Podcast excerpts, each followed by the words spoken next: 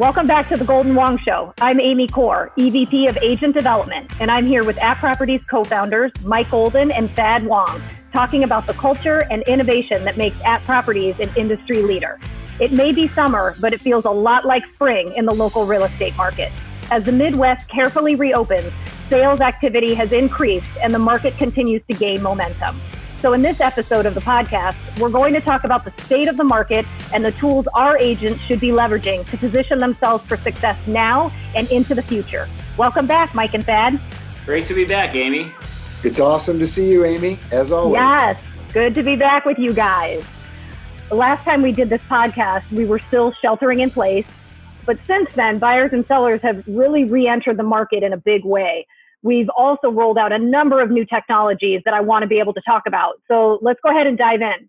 The market is really busy right now, and a lot of our agents are out there and have a lot of sellers and buyers that they're working with. But what are your expectations for the rest of the year?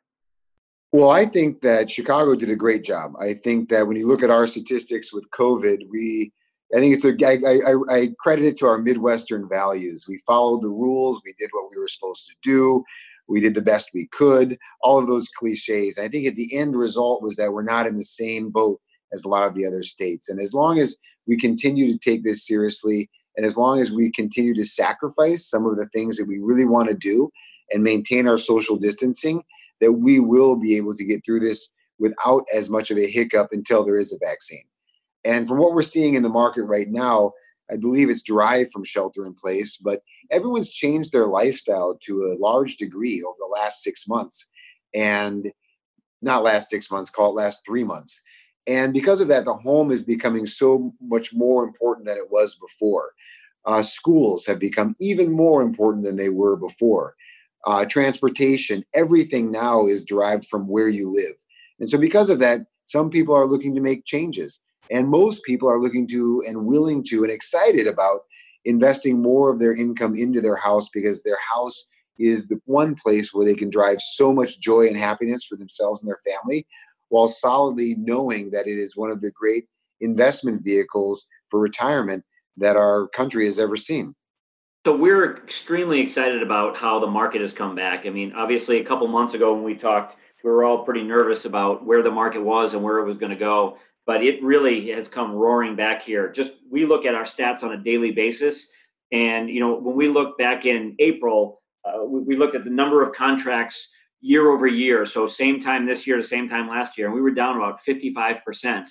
Um, if we look at where we're at today, just during the COVID period, I think we're only down about five percent. And if we or six percent, and if we look at year to date, we're actually up year to date. Um, over the last like two weeks, we've seen a huge resurgence. So we're feeling really good about what's now going to be the summer market because the spring market didn't happen. Um, but there's still a tremendous amount of demand out there, and we're still lagging in inventory. It's coming back, but it's still coming back a little bit slower than we'd like. And that's driving a lot of deals getting done quickly, multiple offers, and, and we've seen pricing maintain and, if anything, increase in some areas. So it's been really positive for us. Absolutely no one would have predicted those stats, also. There's nobody in the world that would have predicted the fact that we would be up year over year right now going through COVID. So if you never believed in miracles, I believe in miracles. Yeah, even Thad, who is the eternal optimist, didn't have this prediction. It's wild. It's wild. I mean, it is really busy out there right now. I mean, even agents who are newer into the business uh, are really picking up speed and agents who, you know, I think over the last few years haven't been as busy as they'd like are, are really kind of crazy right now, which I think is, is great. And so what we've said to agents is that they should really take advantage of the market while it's hot because let's face it, you know, we don't know how long this streak will go. Um, so, how do you think an agent can work with a sense of urgency, though, without making their clients feel anxious or pressured, you know, to, to move forward or jump into buying a home? I think, as always, everybody needs to start by listening once you when you listen very closely you get the key points that a buyer needs or that a buyer really understands by why they're making the move or a seller. And if you remember those key points and you can you know when to repeat them back to your client that's very helpful in getting a deal done. And let's remember our job as brokers is to get a deal done. Let's not forget it. I was in the car the other day uh, with an agent and our agent received uh, an offer And you know what I heard the agent say? It was the best thing I've ever heard an agent say when receiving an offer. They said, Thank you so much. That's so fantastic. Let's work together to get this deal done by the end of the day.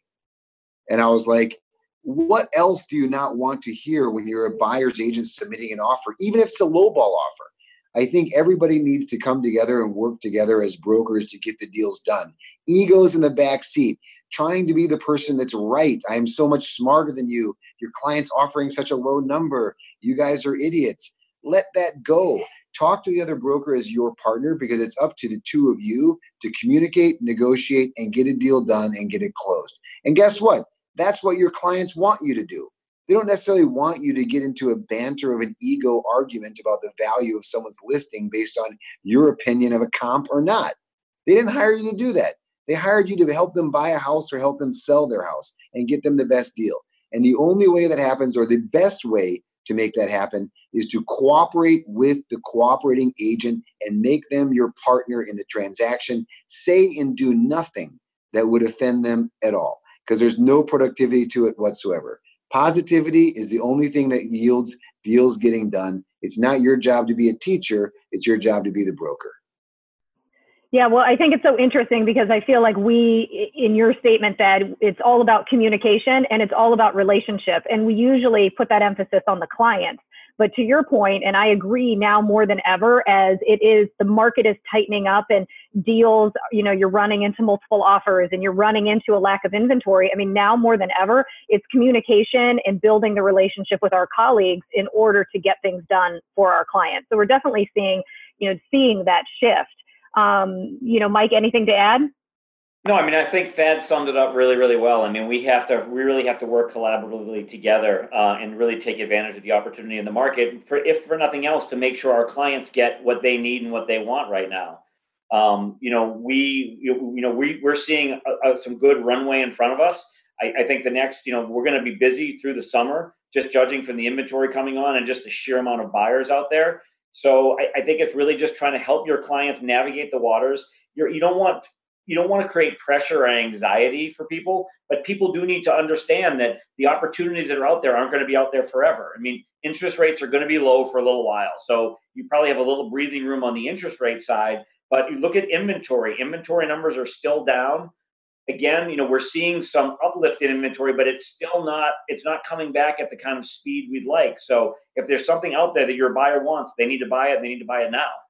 Yeah, I think it's setting those expectations. And I think even now more than ever, having our brokers use the app as a resource to make sure that they're connecting their buyers and sellers. You know, Kevin and I have been saying that, but you know, really something that we should continue to remind our agents of because it gives their, you know, clients uh, the benefit of being able to be part of, you know, our market within a market. Um, so everybody's busy right now, which is great. And we all know that once agents get busy with actual transactions and focusing on their clients, they don't always do such a great job of the prospecting piece, which we always push. Um, you know, when things are busy, how do you recommend they continue to focus on prospecting for new clients and continuing to market their business? What should be what should agents be doing right now? You know, I think what happens when agents get busy and what stops agents from growing, when you talk with the agents actually were able to grow each year and get busier each year, it has to do with the fact that they did not turn their back on prospecting as they were the busiest in their market. So if you're the busiest you could be in your market and there's no time to do it, actually what you need to be doing is setting your alarm at about 545, having a coffee, and from 6 to 8 a.m., two to three times a week, prospecting when someone sends me an email that's timed at 6:30 a.m. and I know they're working, they I remember who they are because they operate at a different zone and a different pace than other people. They're not sleeping in, they're getting it done early. So when your clients or your prospects see an email come for you from you or let's say you send them an at drive with some listings you want them to look at and it's at 6:45 a.m. Good morning, Thad. I just wanted to send you four listings. Take a peek at these. Let me know what your thoughts are. I look forward to hearing from you. You know, Mike. When I get that, I respect that person tremendously for a me being in the top of their mind that early in the morning, reaching out to me, bringing me something of value. It doesn't get lost in the daily log of emails. I pick up my phone when I get up. I scroll through it. They are one of the first emails that I see come through in the day. That's a very important person. That's one that's impressive, impressive to me. And also, if I'm thinking about using a different broker, I might feel guilty into using them because they're thinking about me early in the morning and already working for me before I'm even awake. Yeah, I, I think you know if we if you if agents take a step back and remember what they did during the lockdown, because I think our team did an incredibly good job of of getting their client list together, prospecting, staying in touch with people, and just laying the groundwork for what's happening right now, which is exciting. It's great to see all that hard work pay off. But if they can look back at the things that they did, figure out what was most effective, and then time block.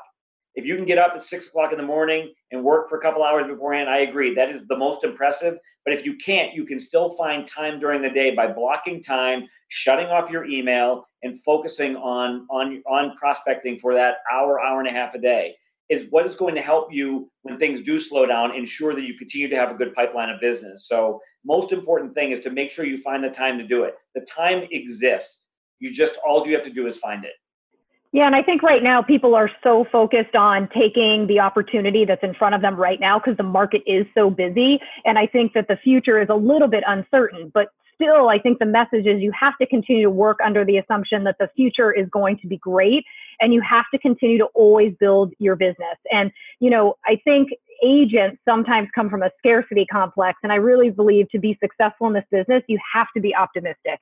You know, I really believe whatever you throw out there. And, you know, I just also think right now, as you are busy, it's making sure you do some of the little things like putting it out onto social media so that a lot of your sphere sees everything that you're doing. And I feel like that helps to continue, you know, creating momentum for you. Wouldn't you agree?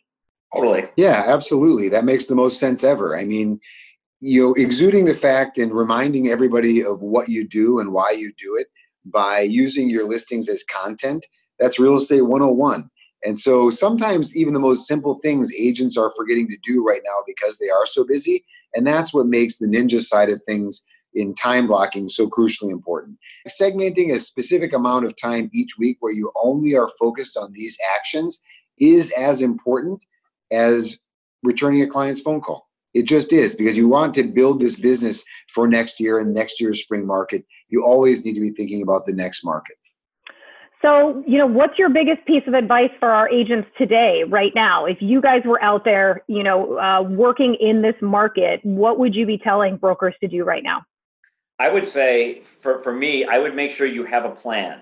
Uh, and, and I don't mean just like an overall business plan, but you should have a daily plan of how you're going to spend your time. You know, some of it's going to get derailed, but if you at least spec out time to do the things that are really important on a daily and weekly basis, you will set yourself up for the long term. If you just go in and you just deal with email as it come and phone calls as they come and run around a little scatterbrain, you might have some really good business right now, but in, in a couple of months, if things were to slow down, you are going to look back and say, God, I should have really prepared myself better. So I would make sure you have a defined plan of, of how you're going to spend your time and, and to make sure you're tracking it so that if something doesn't get done, so you do get derailed, it's Wednesday afternoon and you got three client calls, a fire that blew up, you needed to address it. You can look back on Thursday and say, God, I didn't spend that 45 minutes writing my thank you notes or doing whatever it is you're going to do, and then make sure that stuff gets done. Yeah, Thad, your thoughts? To me, it always boils down to A, B, C. always be closing. Everyone, everyone, everyone appreciates efficiency over long windedness. However, all of us like to be long winded. We like to hear ourselves talk. We really pontificate and think we're geniuses. But what people want more than anything is they want to be closed. They do. What do I have to do to get you into this car today? Is the cheesiest cliche, but I'll talk about it because when somebody says that, they're asking a question and the answer gives them the solution. And that's what needs to be done more of these days. When you see a house that you like, making these statements to them, if somebody else bought that quickly, would that disappoint you? How will you feel if we're not able to get this house and we won't be able to find another house like this at this price? Are you comfortable raising your price range because I'm afraid if you don't get this house, we won't be able to find anything else? Like, those are not cheesy statements. We are salespeople, but people want to be closed. Your job, as I said earlier, is to get them to the closing table and into a house or out of a house. That's your job. And so you got to keep that in your mind. Are the things that you're saying closing statements? Are they efficiently moving your customer to achieve the goal in a short period of time? Because getting the goal in a long period of time never wins. Getting the goal in the short period of time allows you to service what? More people and sell more homes and make more commissions by making people happy, building a stronger reputation, and becoming the biggest and best broker you can possibly be. It helps you build your happiness, your confidence, everything. So I believe in closing. I believe in closing deals quickly. And I believe in doing everything positively as much as possible to get a deal to the closing line yesterday.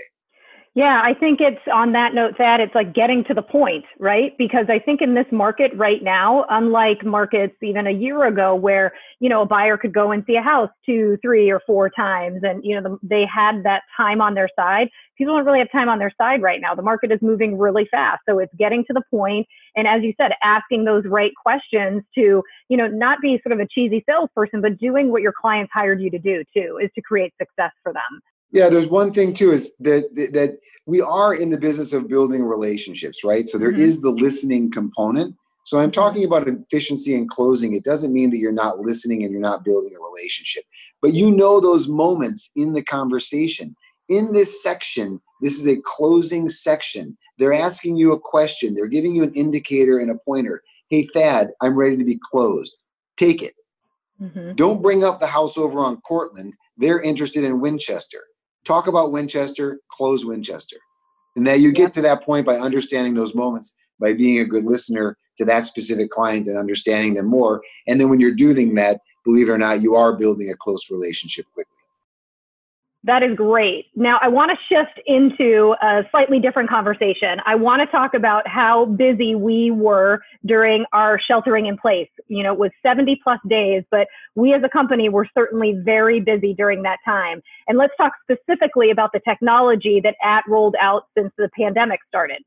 So, yes, we've developed some amazing new tools, but this really goes back to the commitment we've had to developing technology over the years which has really come from some really key hires we've had who have helped us create what we we've put together um, over the last decade. Joni Meyerowitz, who's our COO, um, has really been the architect of our of our systems. She's the one who created the foundation that everything is built off of, and is really her vision that helped us create the DMS and all the other systems that integrate in together. So we've been really fortunate working with her, having having her here to build our team. She's built uh, an amazing uh, group of people. And most recently, she brought in a new hire. Um, her name is uh, Dana Bina. She was the CTO of a uh, large digital marketing agency called Leapfrog. She worked with some big brand clients like The Gap, Hollister, and Comcast. And she's now our vice president of product and is going to be working to greatly expand our technology team. We're essentially doubling the size of our technology teams we can continue to create more and better technology. Uh, about 10% of our workforce is going to be dedicated solely to technology and technology development. So we're really excited about what we're going to be doing, but we're also super excited about what we've most recently rolled out. Yeah, I think it's incredible. I think people, you know, don't even realize just how much we've been able to accomplish, you know, in 10 years, but even in this last you know, six to nine months, all of the stuff that we've been rolling out. So, Thad, do you want to talk a little bit about some of the most recent things, the eCampaign tool, Ad Opens, and Ad Drive? I am going to talk about the things we've rolled out. What I'm not going to talk about are the things that are coming because I heard that some of our competitors listen to these podcasts actually all the way to the end just so they can get some tips. So I'm it. only going to talk about what we've rolled out I'm only going to talk about what we've rolled out. I will not talk about what, what's coming, but what's coming is pretty incredible. So, the e campaign upgrade has been fantastic, and they're still working on that. And I've actually gotten agents to send me direct e campaigns, which I appreciate. And the upgrades they've made to that have been fantastic and awesome. At Drive, when Point Drive was sold to LinkedIn, it took us about, I don't know, almost a year to rebuild that technology so it could be proprietary for us. And I was talking to Heather Seidelman earlier on a call, and she was one of the big users of Point Drive, and she's thrilled because she's crushing Ad Drive and sending a ton of ad drives out to her customers so she can measure their responses and also ad opens. Now that you're gradually starting to see open house signs out there, albeit very few, now we have a new piece of technology supporting the agents and impressing our consumers and clients. So lots of very, very cool digital stuff coming. But I will not stop without mentioning some of the physical marketing that's going to be arriving in about two months. that is going to knock everyone's socks off. So I know we're all excited about digital, but I still love physical. And hearing Thad talk about all the different pieces we put together just jogged my memory about another person who's been really key to our team, and that's David Fox, who runs our programming group and who's overseeing our engineers and putting together all this fabulous technology. So a huge shout out to David as well. Yeah, you know, it's interesting because I don't think any of us really wanted or expected a shelter in place, but I will say I feel like we have been kind of reinvigorated with just a lot of the energy and a lot of the different things that um, we, I think, as a group are looking at. And I'm excited to see all of the stuff we're going to continue to roll out, uh, you know, as the months and year continues down the road. So I really appreciate having you guys here with me again today. I hope next time maybe we will be together in the same, you know, uh, screening room or room to actually do the podcast. But thanks for for joining me, and uh, we'll be back soon.